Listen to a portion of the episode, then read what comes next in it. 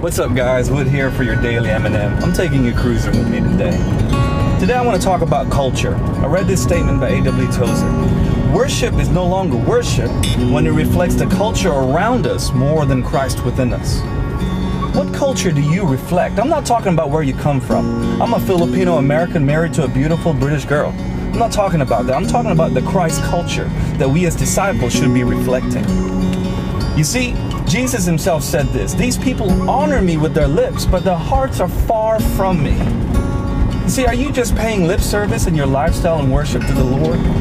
Your satisfaction is the key. Where do you find your satisfaction? Is it in the world or in Christ? I want to challenge you today that wherever you find your satisfaction is where your culture will come from. Get back in the presence of God and find the satisfaction that lasts all of eternity.